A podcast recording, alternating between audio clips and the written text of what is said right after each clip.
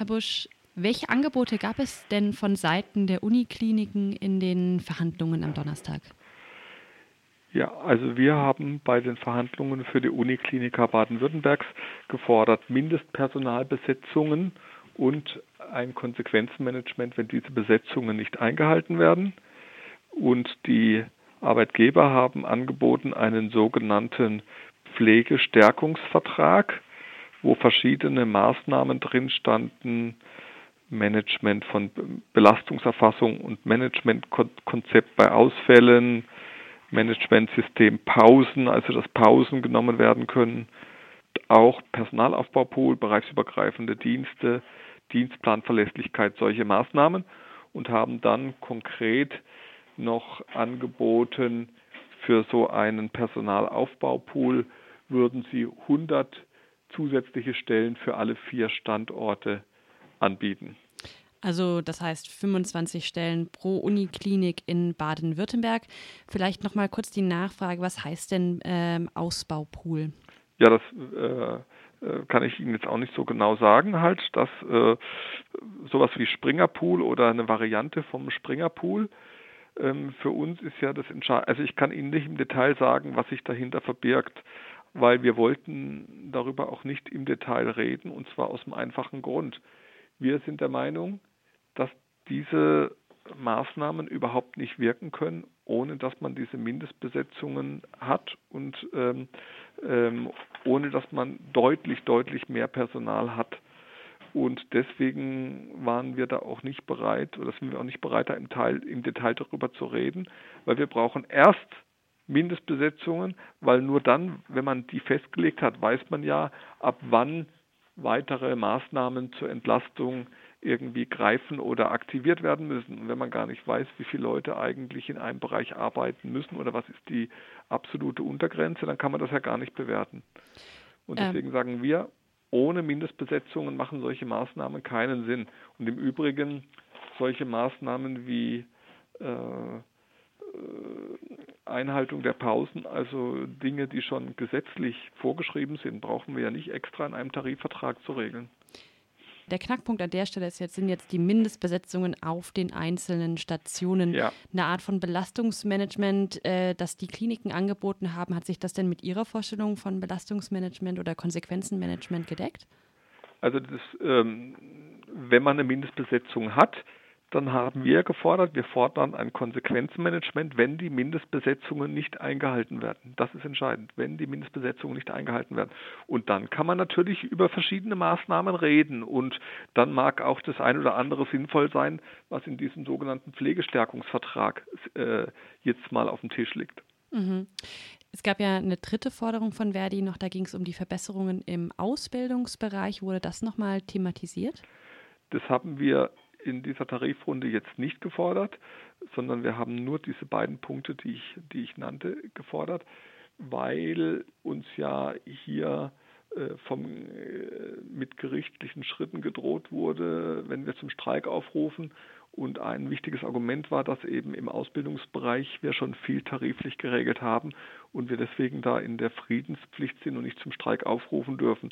Und damit wir dieser Gefahr entgehen, haben wir jetzt keine ausdrückliche Ausbildungsforderung mehr aufgenommen. Aber natürlich kommt das den Auszubildenden zugute, weil wenn wir Mindestpersonalbesetzungen und dann Entlastung haben, wird zum einen die Zeit für Ausbildung mehr und die Ausbildung besser und zum anderen bekommen die Auszubildenden nach der Ausbildung auch eine Perspektive, dass sie bleiben können zu Bedingungen, zu denen man auch gerne arbeitet. Das heißt, äh, Verdi wird jetzt erstmal nicht weiter auf die Auszubildenden ganz konkret eingehen in dieser Tarifrunde.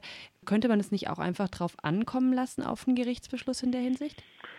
Im Moment ist die Situation, dass ja Land auf, Land ab gegen äh, Streiks im Krankenhaus die Arbeit, Krankenhausarbeitgeber gerichtlich vorgehen, wie in Düsseldorf oder letzte Woche in Dachau. Und insofern müssen wir das schon im Auge behalten. Und wir haben uns jetzt so entschieden, nachdem wir einmal jetzt diese Ehrenrunde drehen mussten und ein Streik abgesagt wurde, dass wir uns diesmal gut, sehr gut darauf vorbereiten und ähm, auch das Risiko wirklich möglichst klein halten, vor Gericht zu verlieren, weil wir halten es schon sehr gut für möglich, dass die Arbeitgeber jetzt auch gegen den Streikaufruf, den wir in Freiburg für den 14. Dezember gemacht haben, wieder versuchen, gerichtlich vorzugehen.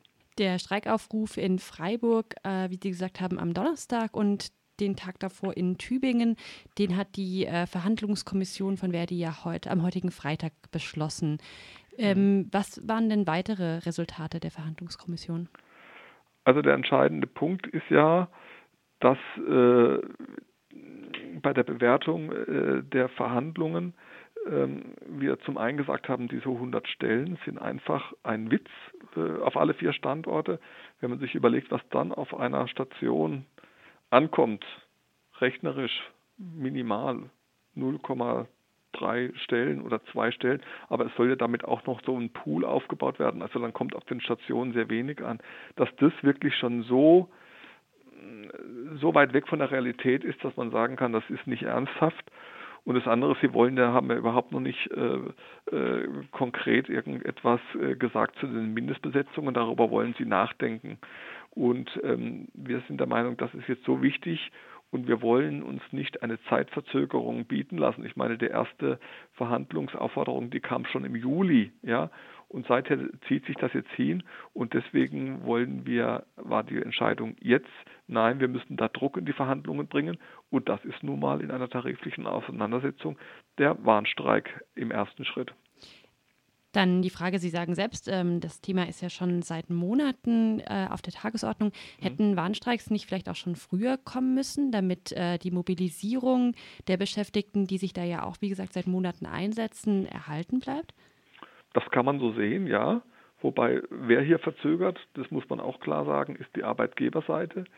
Ähm, ja, dann haben wir dieses Problem, dass diese Tarifauseinandersetzung sehr hart geführt wird von Arbeitgeberseite, eben auch mit rechtlichen Mitteln. Und dass wir natürlich in so einer Situation auch gucken müssen, dass wir solche Streiks wirklich sehr sorgfältig vorbereiten und auch rechtlich so sauber vorbereiten, dass das Risiko, dass uns ein Gericht das verbietet, möglichst klein gehalten wird. Und das braucht natürlich dann auch Zeit und Vorbereitung. Aber jetzt sagen wir, obwohl da am 18. Dezember ein neuer Verhandlungstermin ja schon vereinbart ist, da sagen wir trotzdem müssen wir darauf Druck machen, damit dann wirklich was passiert in Richtung Mindestbesetzungen.